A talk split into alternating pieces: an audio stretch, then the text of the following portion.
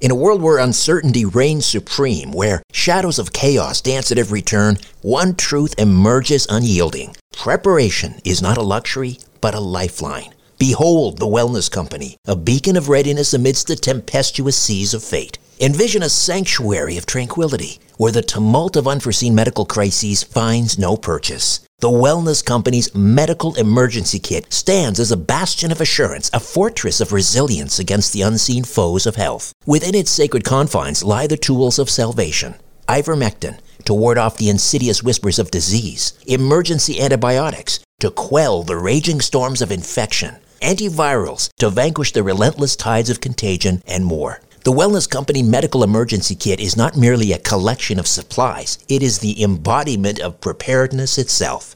Crafted by the hands of esteemed healers led by luminaries such as Dr. Peter McCullough, Dr. James Thorp, Dr. Harvey Risch, and Dr. Drew Pinsky, this kit stands as the pinnacle of safety, the zenith of prevention. These truth seeking doctors have forged a testament to vigilance, a testament to the unwavering pursuit of well being. Embrace the certainty that comes from being armed against adversity. Embrace the Wellness Company, for in its embrace lies the promise of resilience, the promise of a brighter tomorrow amidst the chaos of today. Don't wait for the next crisis to strike. Visit twc.health forward slash strange planet and use promo code strange planet for an exclusive 10% discount. Prepare today and rest easy tomorrow.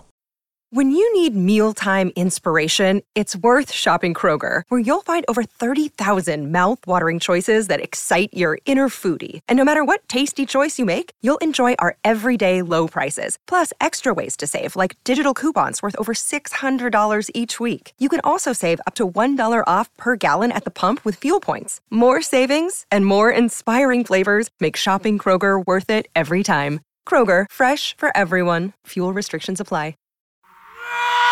Conspiracy Unlimited with Richard Syrett.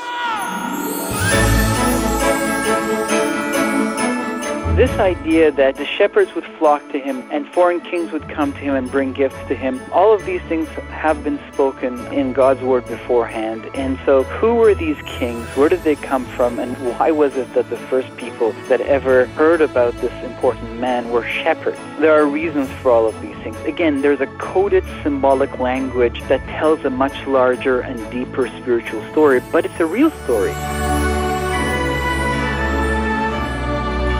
Hello and Merry Christmas. No conspiracies or political subterfuge today, however. Instead, my guest and I are going to explore the Christmas story, the birth of Jesus Christ, from a prophetic perspective. It might surprise some of you to know that details of the Messiah's birth were predicted hundreds of years before his birth in the Old Testament. These prophecies are specific enough that the mathematical probability of Jesus' birth fulfilling even a handful of these prophecies, let alone all of them, is staggeringly improbable, if not impossible. Peter Stoner, chairman of the departments of mathematics and astronomy at Pasadena College, was passionate about biblical prophecies. With 600 students from the InterVarsity Christian Fellowship, Stoner looked at eight specific prophecies about Jesus. They came up with extremely conservative probabilities for each one being fulfilled, and then considered the likelihood of Jesus fulfilling all eight of those prophecies. The conclusion to his research was staggering. The prospect that anyone could satisfy those eight prophecies was just one in 10 to the power of 17. That's 10 followed by 17 zeros. Now, I don't know about you, but for me, that makes Christ's birth and Christmas even more miraculous, all the more profound. Ali Siadatan is a documentary filmmaker and a student of the Bible who's well versed in Old and New Testament prophecy. He's the founder of Think Again Productions, a Canadian multimedia teaching ministry shedding light on mysteries and treasures of scriptural knowledge, which is making the Bible more real than ever. Hey, Ali, welcome back to Conspiracy Unlimited. How are you? Fine, thank you, Richard. Thank you for having me. Let me take this opportunity to wish you and yours a blessed nativity and a Merry Christmas. Yes, same to you and to the audience. Some scholars believe that there are something like 300 prophecies about Jesus in the Old Testament. Some, of course, relate to his birth, some to his ministry, some to his death and resurrection, some to his, his role in the church. And today, of course, being Christmas, we're going to focus on those prophecies which point to his birth. So, where would you like to begin in terms of um, Old Testament prophecies? Is there anything even in Genesis that points to his birth? Well, I would say that the first uh, inclination in that direction is actually uh, something that God says after the fall. He says, you know, uh, I'll put enmity between the seed of the serpent and the seed of the woman, and we know the seed is from the man. So, what? Who is this seed of the woman? Um, and this idea that you know the seed of the woman will crush the head of the serpent, but the serpent will bruise the heel of the seed of the woman, and we know that the nails were put into the heel. And so that people will see that as kind of you know one of the first uh, you know hints in the direction uh, of the story of the Messiah. And you know this is really fascinating because people ask themselves, can we believe in the story that God became a man and walked among us, and uh, etc. The story that everyone has heard, especially in Western culture as a student of literature, uh, you know, I spent years uh, studying how is it that books are put together, how is it that stories are told, um, and you know, what kind of ways do people innovate in the telling of stories to make it more interesting? You look at a story like, um, uh, you know, what was that story? Arnold Schwarzenegger, Total Recall. Yes. The way that movie is designed, you know, it it's, it starts not from the beginning and goes to the end. So that's called a narrative structure. When I came to study the Bible, I was shocked at how the whole book was put together. I immediately could recognize, as someone who was experienced at digging the structure of books up, that this, I've never seen a book like this. It's multidimensional, and that, for me, is one of the most interesting ways of actually perceiving that something outside of time and space may have put this story together because of all these clues and puzzles that have been weaved into it um, that the author, like Moses or Elijah or these prophets that we know of, didn't even know what they were talking about until it was fulfilled and it all came together and it was like, wow, there is something interesting here, a puzzle that has suddenly become known. Um, like, for instance, uh, you look at the story of Adam and his children. Uh, you know, Adam has Seth, Seth is, has Enosh, Enosh has Kenan, Mahalalel, Jared, Enoch, or Enoch, uh, Methuselah, Lamech, and Noah, and then, you know, there's the flood. Well, um, if you look at the meaning of these names, what does Adam mean? It means man. Um, Seth means appointed. Uh, Enosh means mortal. Canaan means sorrow. Mahalalel means the blessed God. Jared means shall come down. Enoch means teaching. Methuselah means his death shall bring. And Lamech means the despairing. And Noah means rest or comfort. And these names made sense in the context of the life of these people. There was something going on in the life of these people so that their parents felt that this name, you know, really was appropriate for what was going on at that time in their lives. But but now, when we look back at this kind of hidden map and put it together, it becomes a sentence. Uh, man appointed mortal sorrow, the blessed God shall come down, teaching, his death shall bring the despairing rest or comfort. Now, there's no way that when these guys were naming their kids, they somehow knew that they were secretly expressing the, the story that we would eventually know as the gospel. But yet, it's there. And so this is these are all the interesting things. Um, when you read these genealogies in the Bible, my first impression is why did they put that genealogy in there? So and so begat, so and so begat, so and so begat, so and so, not realizing, of course, that there's a code, there's an encryption there. Yes. Otherwise, it just seems like a laundry list. Exactly.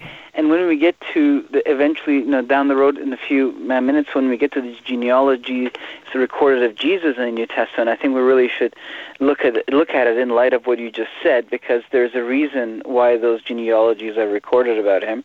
Um, another story in Genesis that I find has kind of these code in it is the story of Abraham um, and his son. Um, the very first time, uh, you know, um, the word love is recorded in the entire Bible, and the first time a word appears is important. It's called the law of first mention.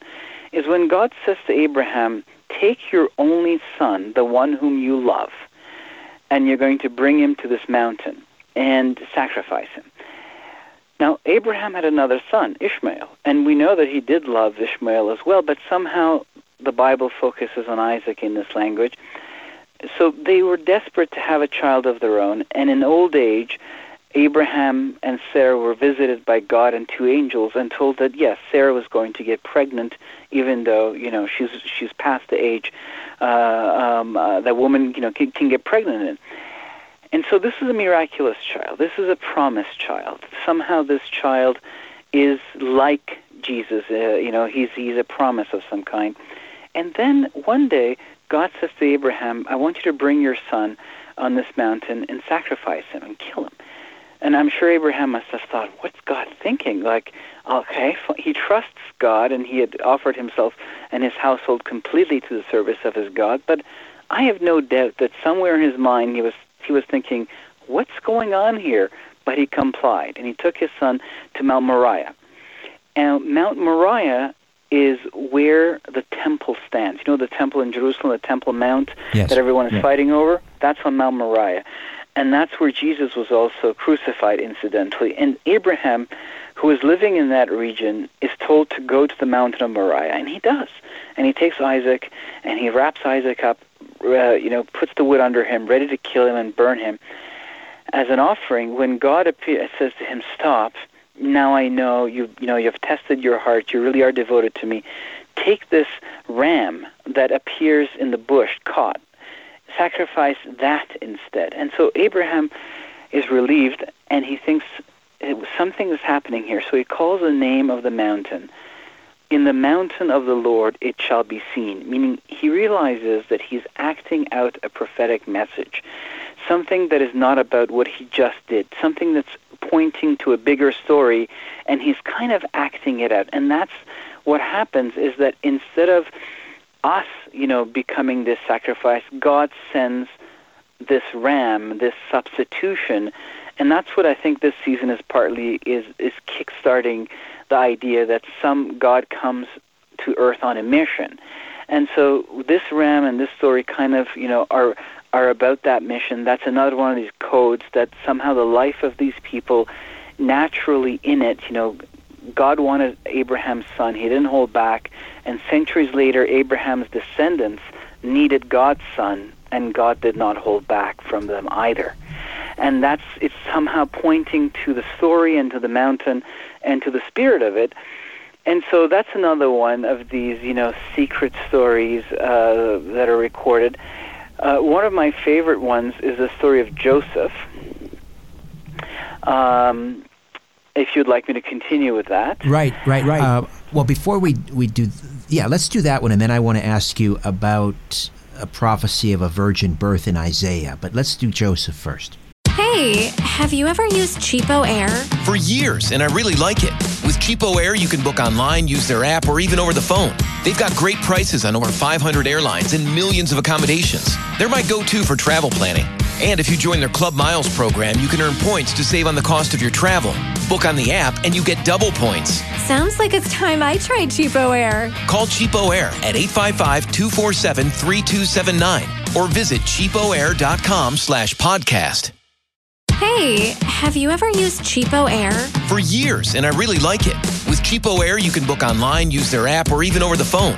They've got great prices on over 500 airlines and millions of accommodations. They're my go to for travel planning.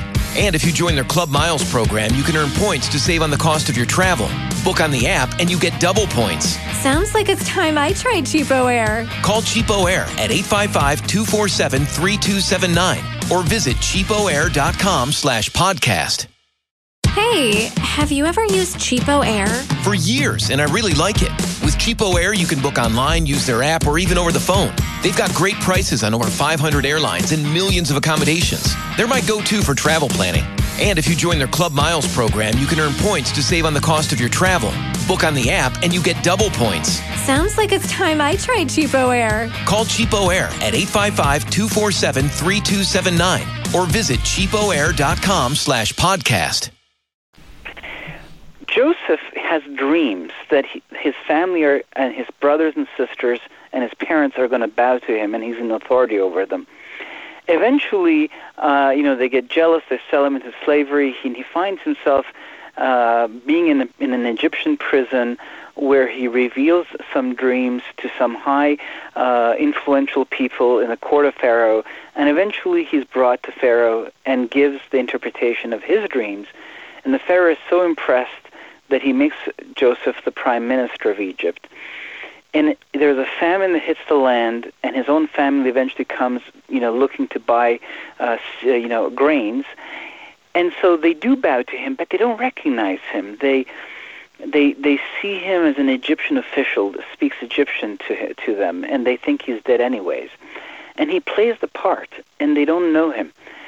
Then they go away, and and and he kind of tricks them to make sure the whole family is brought to Egypt in front of him, and the whole family eventually arrives, and they bow to him, and now he reveals himself to them, and he says, "Look, it's me, your brother," and he speaks in their own language. And people say, "Wow, this is the story of Jesus. The first time he comes, his own family, his own people don't recognize him. The second time, they know him. And so this is kind of recording, you know, uh, the the relationship between you know Jesus and the Jewish people in the first and second coming, uh, and and it's it's in the story of Joseph. You know, the one he's rejected the first time and embraced the second time.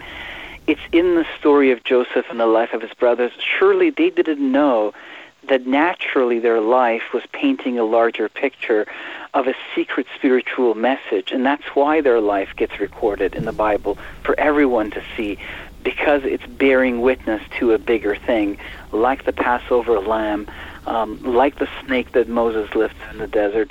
All kinds of clues are left in the Bible that point to the larger story. Surely these people had no idea that that they were recording a message, you know, that eventually would, would point to Christ. And that's why they often say, they, uh, b- biblical scholars, that the uh, Old Testament is the New Testament concealed, and the New Testament is the Old Testament revealed. Yes, all the story of the Bible is already in the five books of Moses. It just gets opened up. Even the story of the exile and return of the Jewish people to the land, the story of the Messiah, it's already there. Uh, uh, and and then it gets opened up and revealed. It's fascinating. It's not a normal document. It's just not a normal document. So let's talk about the virgin birth and how that was prophesied in, I believe it's Isaiah. Yes, it's in Isaiah, and Isaiah has many, many, many interesting prophecies about the Messiah. Um, there, the virgin birth is in there. Um, again, it's in the context of a king um, who has a problem with his enemy as a Jewish king. And, um, you know, God says, well, ask me for a sign. Uh, because God gives him a message, and, and, and you know God says, "Ask me for a sign that this message you know is going to be true." And then the king says, "Well, I'm not going to ask you for a sign. You give me give me a sign." And and the king and God says, "Okay, then this is the sign I'm going to give." Uh, the Lord Himself will give you a sign. You know, Isaiah uh, says, um, "Behold, the virgin shall conceive and bear a son, and shall call his name Emmanuel." And Emmanuel means God at hand or God with us.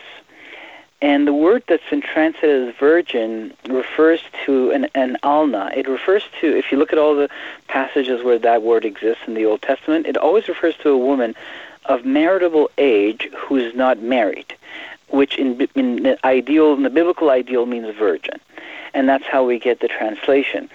Um, so this is a sign. God says, you know, that's this is this mysterious thing is going to happen. Uh, there will be one of the Jewish people who is going to bear, you know, a child, but this uh, will not, you know, this woman will be a virgin. You know, she won't have the uh, sexual relations with a man, yet she'll get pregnant. And somehow the child will, in fact, be the presence of God with man. And it's a spiritual mystery. Life is very, very uh, spiritual. Another prophecy from Isaiah along those same lines about a child being born. I, it, this one is is on Christmas cards, but it was written, you know, 700 years before Christ. It was recorded in Hebrew and placed in the Qumran caves, and we have now found that copy. And you can go in, you know, in uh, in Israel and go to the museum and see that before you in, in the shrine of the book. And this ancient uh, document records these words on it. Uh, for a child will be born to us, a son will be given to us, and the government will rest on his shoulders. His name will be called Wonderful Counselor, Mighty God, Eternal Father, Prince of Peace. And then it prophesies something that perhaps pertains to his second uh, coming. There will be no end to the increase of his government or of peace. On the throne of David and over his kingdom, to establish and to uphold it with justice and righteousness from then on and forevermore. The zeal of the Lord of hosts will accomplish this. Um, and it's very interesting because when you kind of look at the conversation between Gabriel and Mary, you know, Gabriel comes down and tells Mary or Miriam that you're going to get pregnant you really see that it echoes this this language from Isaiah. And and so Isaiah prophesies 700 years before the time of Christ, but then in a time in of of Mary, you know, whose name was Miriam because she was Jewish, this angel Gabriel, whom we call Gabriel, arrived to this town. And I've discovered some very important information about the town. It's called Nazareth, uh, uh, but actually it's not called Nazareth. Actually, it's called Netzeret. Um, that's the real name of this town, and, and if you want, I can tell you why that name is so important. But this angel comes to that town, and she comes to a uh, Alma, uh, one of these women who's of of age of marriage, but hasn't yet had a kind of marriage, you know, hasn't had sex yet.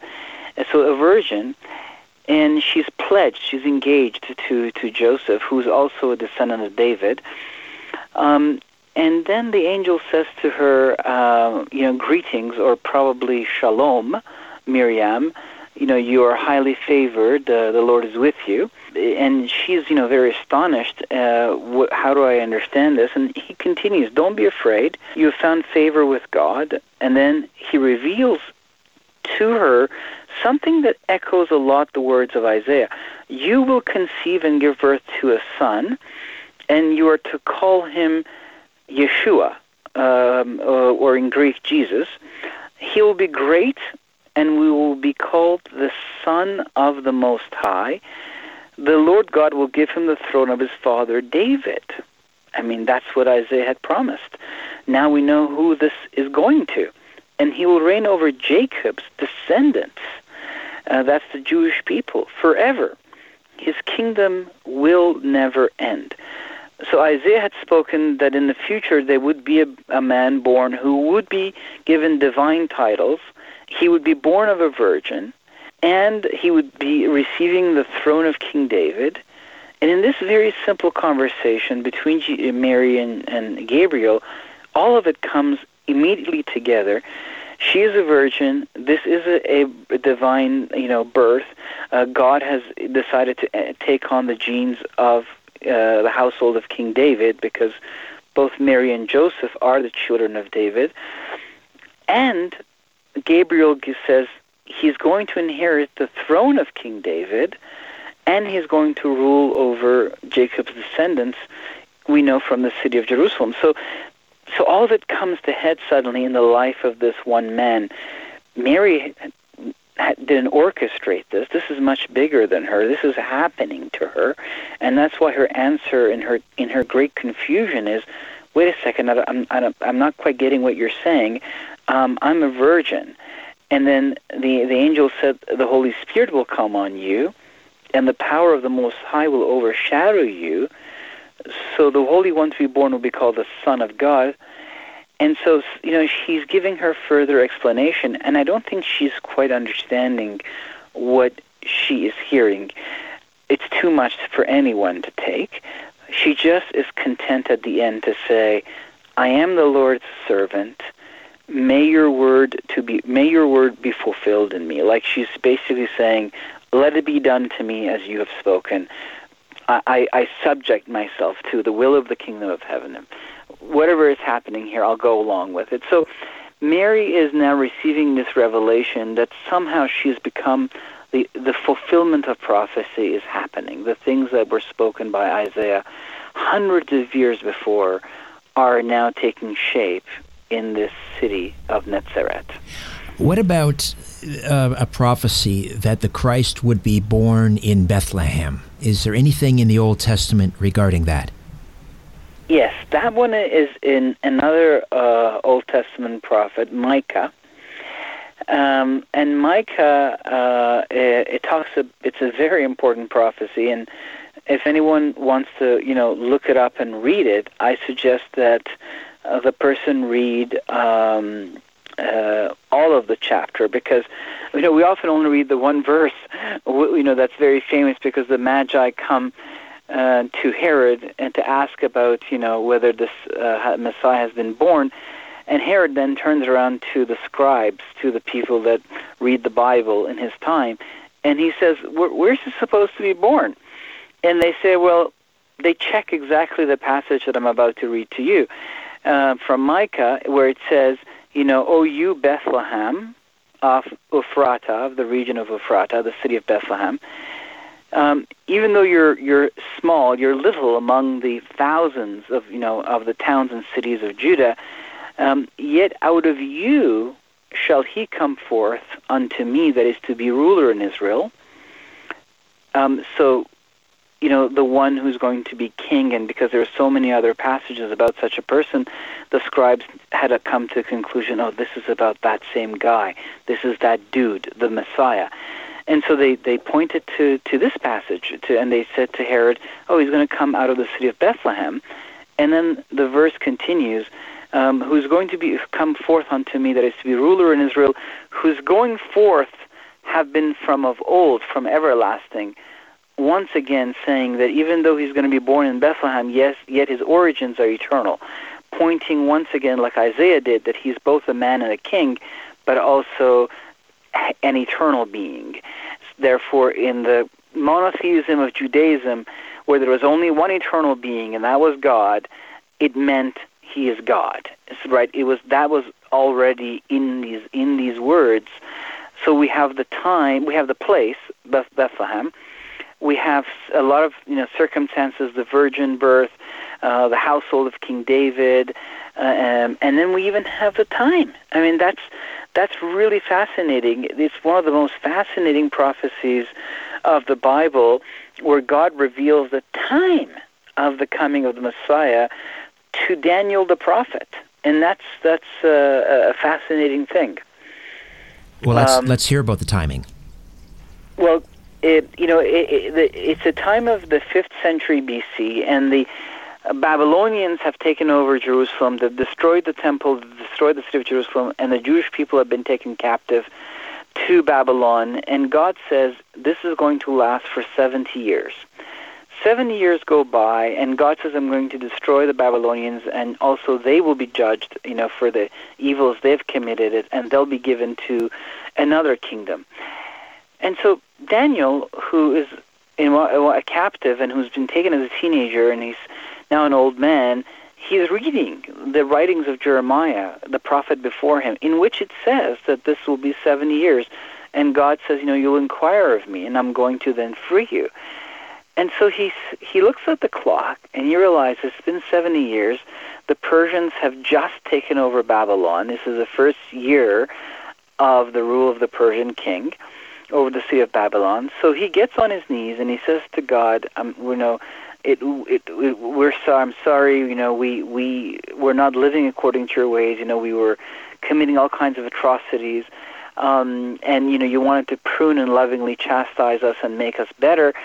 uh, and and you know, according to your own word, let us return to Jerusalem and rebuild your temple. It's been 70 years, and you said basically we were going back. God then responds to Daniel, this incredibly powerful prophecy, where he says, Well, okay, fine, I'll do that, but I'm going to do more for you. I'm going to remove the very thing that causes you guys to continuously have to be exiled and return to the land. I'm going to heal you fundamentally and forever. Once and for all, I'm going to make it right for you guys. But for me to do that, it's going to take uh, 490 years, and then he divides that in seven year chunks. So it's going to take 77 years. And, he, and this is a prophecy over your people and over your city, Jerusalem. And then God you know, breaks it down. It's very interesting, and it, you know, it's its own conversation. But the short of it is, God breaks it down and says, after the 69 seven weeks have passed from the time where the where the decree to rebuild the walls of Jerusalem has been given, the Messiah will become will come. He'll be killed, not for himself, um, and the, there will be you know invaders that will come and they will destroy the city and the temple and the sanctuary. And it's interesting because he's receiving a prophecy about the destruction of the second temple and the destruction of Jerusalem a second time, even though the temple hasn't even been rebuilt. God's already t- telling him it's going to happen again. And um, he's giving him a time that it'll be 69 seven year periods after uh, the decree to build the walls of Jerusalem has been given. Now, after Daniel writes all this, and he dies, he dies, uh, and the king of Persia allows the Jews to go back and rebuild the temple, it, it becomes obvious that they can't build a temple. Too many of their old enemies are rising against them. They can't construct anything. So another uh, person who who is a Jewish Persian gentleman, he's he's Jewish and he's Persian and he lives among you know and he serves the king of Persia. His name is Nehemiah. He's the head of the secret services of of ancient Iran and he is that close to the king. He runs the secret services of the king for him. Um, that's what it means that he was the wine taster, because in the old kingdoms, the people could poison the king, and so you had some guy who was so close to you, who's part of the ruling families, that you had appointed him to be your wine taster.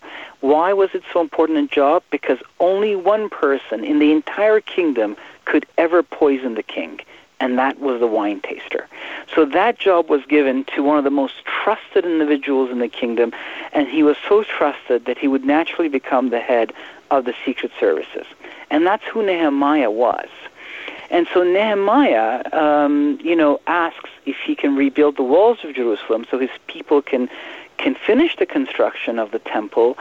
And the, this king says yes.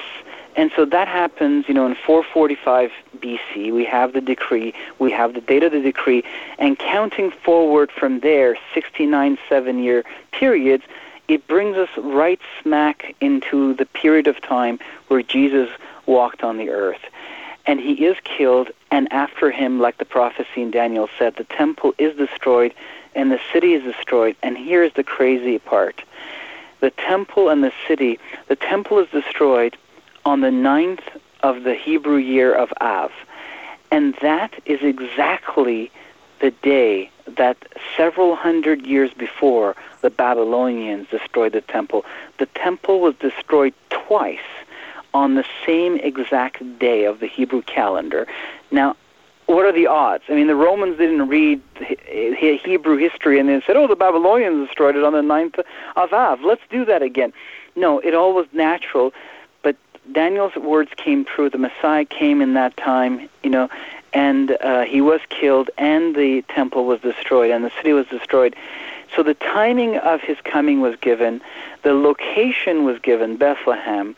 The manner of how God would enter the human world was given, which family and which line, uh, the Davidic line, that was given um, and the purpose of his life. It was all really put together beforehand. Even, as I said, the names of the people who lived before the flood bear witness to the story of which we are talking about today. Uh, it's remarkable. The Bible is a precise clock in many respects. Hey! Have you ever used CheapOair? For years, and I really like it. With CheapOair, you can book online, use their app, or even over the phone. They've got great prices on over 500 airlines and millions of accommodations. They're my go to for travel planning. And if you join their Club Miles program, you can earn points to save on the cost of your travel. Book on the app, and you get double points. Sounds like it's time I tried CheapOair. Call CheapOair at 855 247 3279 or visit cheapoair.com slash podcast. Hey, have you ever used CheapOair? For years, and I really like it. With CheapOair, you can book online, use their app, or even over the phone. They've got great prices on over 500 airlines and millions of accommodations. They're my go to for travel planning. And if you join their Club Miles program, you can earn points to save on the cost of your travel. Book on the app, and you get double points. Sounds like it's time I tried CheapOair. Call CheapOair at 855 247 3279 or visit cheapoair.com slash podcast. Now, I, I just want to touch on one more, and that is that I believe the Old Testament, I think it comes from Psalms, even describes how the Messiah would be worshipped by shepherds and that foreign kings would present gifts to him. Yes. So he, he, this idea that you know uh, uh, that the shepherds would flock to him now, and foreign kings would come to him and bring gifts to him. Um, all of these things have been spoken um, in, in God's word beforehand, and so who were these kings? Where did they come from? And what's why was it that the first people that ever you know heard about this important man were shepherds? You know, there are reasons for all of these things. Again, there's a coded symbolic language that tells a much larger and deeper spiritual story, but it's a real story. Um, so th- when Daniel uh, was in uh, service to the king of Babylon, the king of Babylon had a dream that no one could understand, and Daniel was given the secret by God, and he was able to crack open the code. He told the, dr- the king the dream that he had before, without even hearing the dream. He told the king the dream that the, that the king had had, because that was the king's condition for trusting the interpretation. He said, First tell me the dream. And God revealed it. And Daniel told him the dream and told him what it meant. And as a reward, the king was so impressed that he made Daniel the head of the Magi. Now, who were the Magi? The Magi were a caste of priests um, in the uh, Babylonian and Persian kingdoms. It was a hereditary priesthood, like the Aaronic priesthood, meaning that the high priest, when he died, his son would become the high priest. And these guys were so involved into the political system because in the ancient world, all the way into the Roman Empire, uh, where the priests of Jupiter were senators of Rome, um, the the power of, of, of the gods of heaven had been given to the kings of the earth. That's how humans understood the source of rulership. And so the Magi's were very much part of the system of, of kings. Um, in fact, that's the Persian word for parliament is majlis. To this day, the parliament of Iran, right now in Iran, the parliament is called majlis because it comes from the word magi, because these guys were, you know, part of the governmental system, uh, and they chose kings and they spoke to kings. Um, the English word magistrate comes from the word magi, again pointing to the fact that they had the role of judges. And so they were very important people, um, and Daniel becomes their head. Now, we don't have a record of this, but many people believe that it is at that time that God speaks a prophecy uh, for the Magi, and Daniel gives it to them. And because they now respected him, they receive it from him, and they tuck it away, and they now know that sometime in the future there will be one who will become the king of all nations and they are to go and worship him and that they you know they have a sign and, and they're astronomers so they were studying the stars. Um, so the magi at this point are part of the persian empire and israel is a border country between the roman empire and the persian empire. In fact it changes hands several times.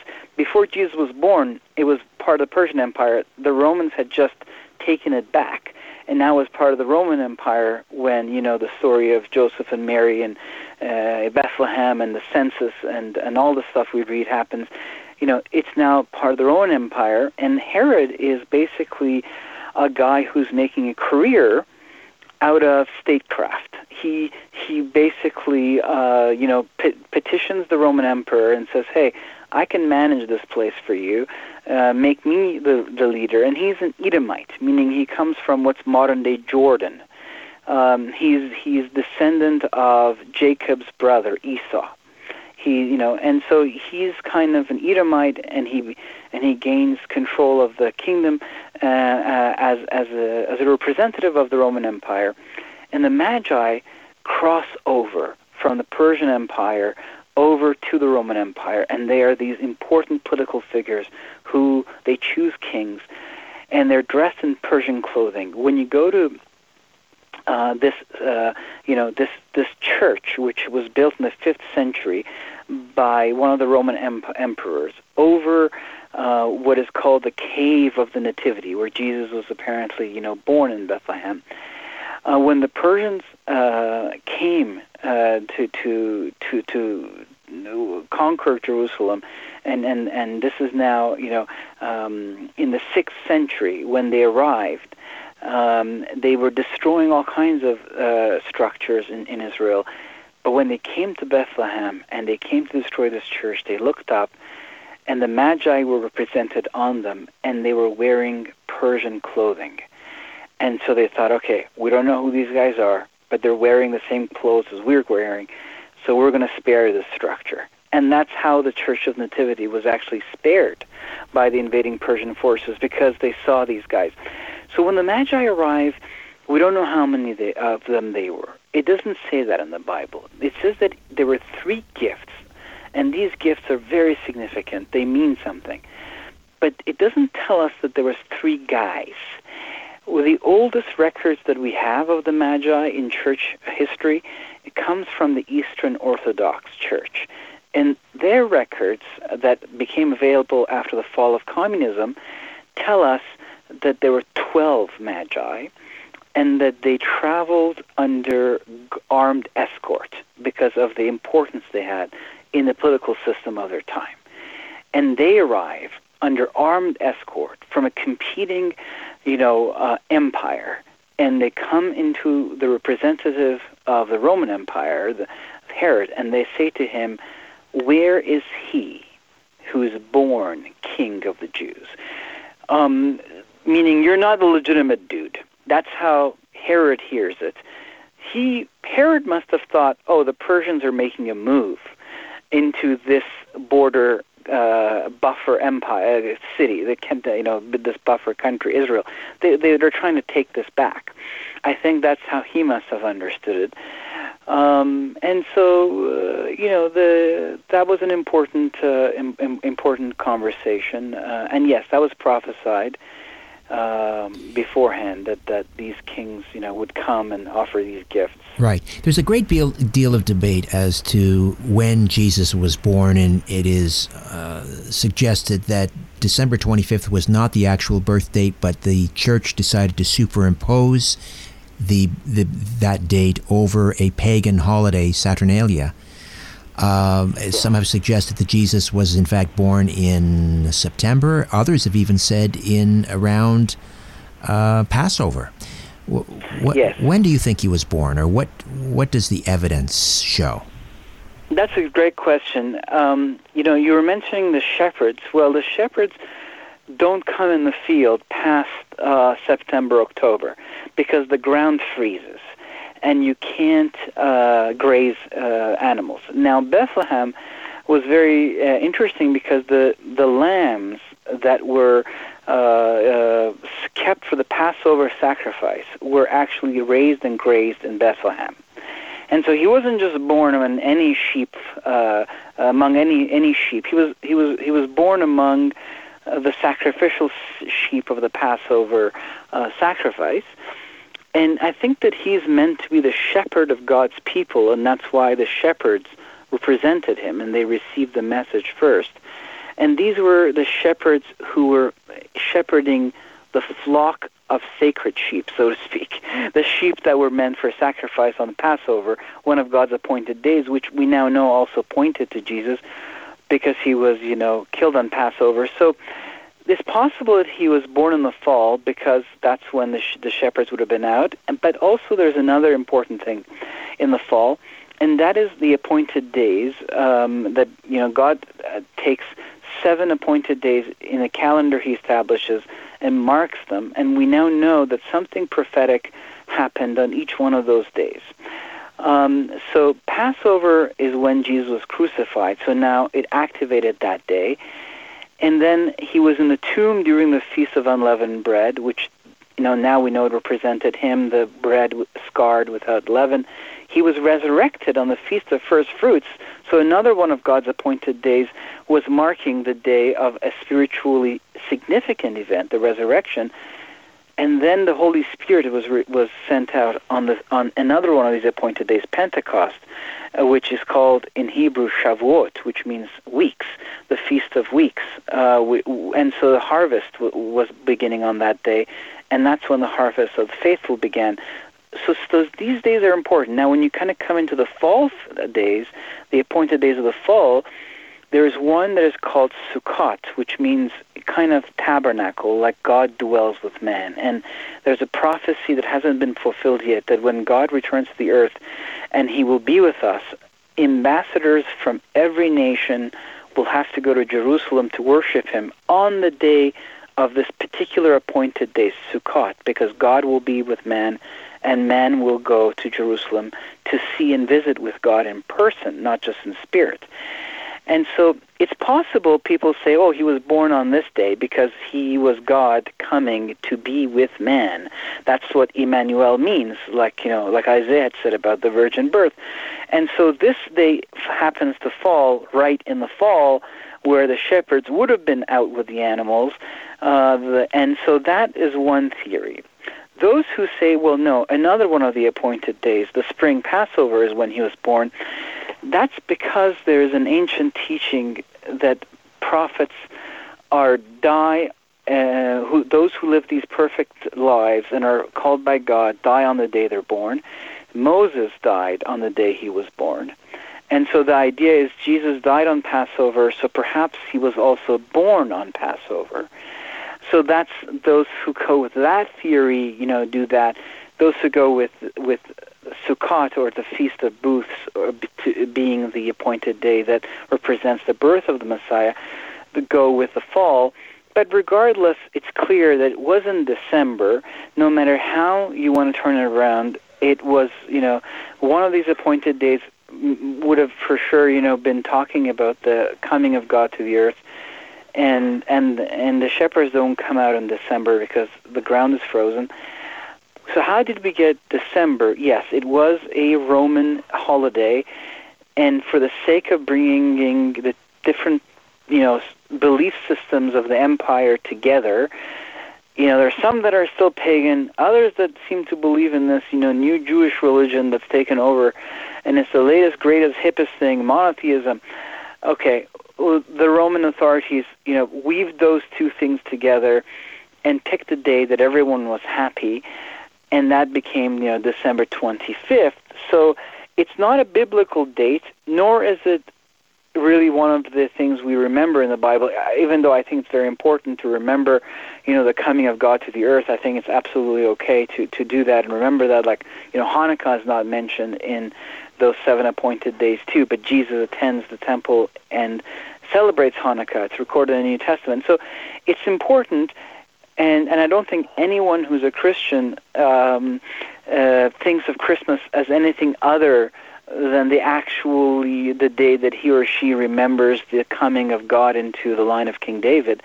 I think that is definitely how everyone in their heart and mind who who believes in the story uh, being real, you know, remembers Christmas. So I don't think, but it's good to have an education. I think to to have a deeper look under the hood and understand what's going on for sure. Uh, final point, and that is we, uh, of course, are in the midst of this great conjunction where Saturn and Jupiter's orbits coincide. They are they are as close as they've been in 800 years, which takes us back to the um, the time of uh, well, the Middle Ages certainly, uh, and then yeah. before that there was another great conjunction, according to the uh, the great astronomer Johannes Kepler, uh, 7 BC, which might coincide with the birth of Jesus, is What significance does this great conjunction have? Is this the Star of Bethlehem in your mind?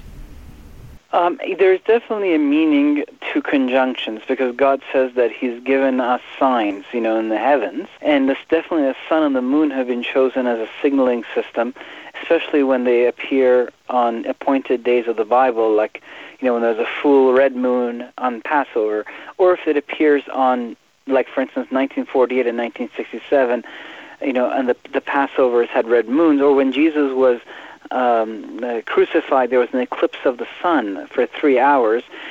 Um, the idea is the moon is a signaling system to the Jewish people, the sun a signaling system to the Gentiles, and this, this is kind of uh, one way that some rabbis have, have cut and sliced it. So definitely there's a meaning, and God is trying to get our attention. Um, what does uh, this mean, the Saturn Jupiter, uh, you know, getting together and shining bright? Um, I don't have an answer that's precise to that. I'll have to see how 2021 unfolds. I know that 2020 was a very unexpected year. Uh, perhaps uh, it, it, signals a rise because Jupiter represents the god of the Romans. Uh, and Saturn as well. I mean, these are very important powers, uh, you know, behind the pagan system, uh, behind you know the worldly powers. So perhaps it's signaling that that they're about to rise in a stronger way in the year ahead of us. Don't quote me on it. I'm just I'm just you know putting information I have in my mind together. Uh, this is not something you know that is from Scripture. Um, as far as the Star of Bethlehem, it's possible, and people have taken astronomical records out of China because the Chinese had astronomical astronomical records at the time of Jesus. They were already keeping records of of the movement of the stars. Um, and people say, look, there was an alignment at the time of Jesus, and probably this is what the uh, Magi followed and saw. And, and that's very, very possible and uh, very possible. There's another perspective um, that I find compelling, and that is that angels um, sometimes, you know, when they travel and lead people, they appear like bright, shining lights in the night sky. And today we have lots of people that come out and they say, I see bright lights in the sky at the night, you know, moving around. Because what's interesting about this story of the Magi and their star is that the star appears and then disappears and then stands still on a specific spot. And they're led to it. Um, sometimes one could say stars don't exactly behave that way, but um, vehicles carrying angels at night may. And so it's possible that there's even something more uh, in the story that it is, is a sign from heaven that they're following, but not not the astronomical kind, you know, something that Jacques Vallée might have seen in the Paris Observatory as he looked up, but not something necessarily that's natural. It, there might have been a conscious being, you know, that they were following into the location. So that's also another explanation. But uh, so it's very interesting. We'll see. We'll see what next year brings. Well, Ali, it's been a wonderful conversation with you. Thank you. And again, all the best of the season. Merry Christmas. And my wish and prayer for you and your family joyous, peaceful, prosperous 2021. And for all of us. Yes, same to you, Richard, and to your family and to the people listening. It's so incredible to think that God wants to be with each one of us, that He's gone to such extreme extents to come to the earth, to visit us, to send His Spirit to us and that he's written the story beforehand so that you know we know that this is true you know by looking at how it was put together.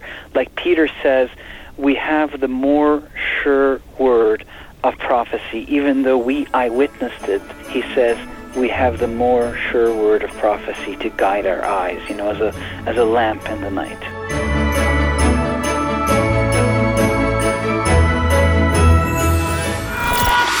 new Conspiracy Unlimited with Richard Syrett drops every Monday, Wednesday, and Friday at conspiracyunlimitedpodcast.com. Blow your mind.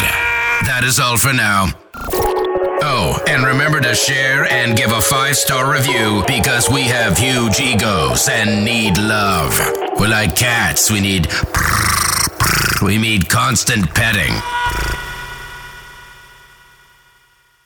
Hey, have you ever used CheapOair? For years, and I really like it. With CheapOair, you can book online, use their app, or even over the phone. They've got great prices on over 500 airlines and millions of accommodations. They're my go to for travel planning. And if you join their Club Miles program, you can earn points to save on the cost of your travel. Book on the app and you get double points. Sounds like it's time I tried CheapOair. Call CheapOair at 855-247-3279 or visit cheapoair.com slash podcast. Hey, have you ever used CheapOair? For years, and I really like it. With CheapOair, you can book online, use their app, or even over the phone. They've got great prices on over 500 airlines and millions of accommodations. They're my go-to for travel planning. And if you join their Club Miles program, you can earn points to save on the cost of your travel. Book on the app and you get double points. Sounds like it's time I tried CheapOair. Call CheapOair at 855-247-3279 or visit cheapoair.com slash podcast.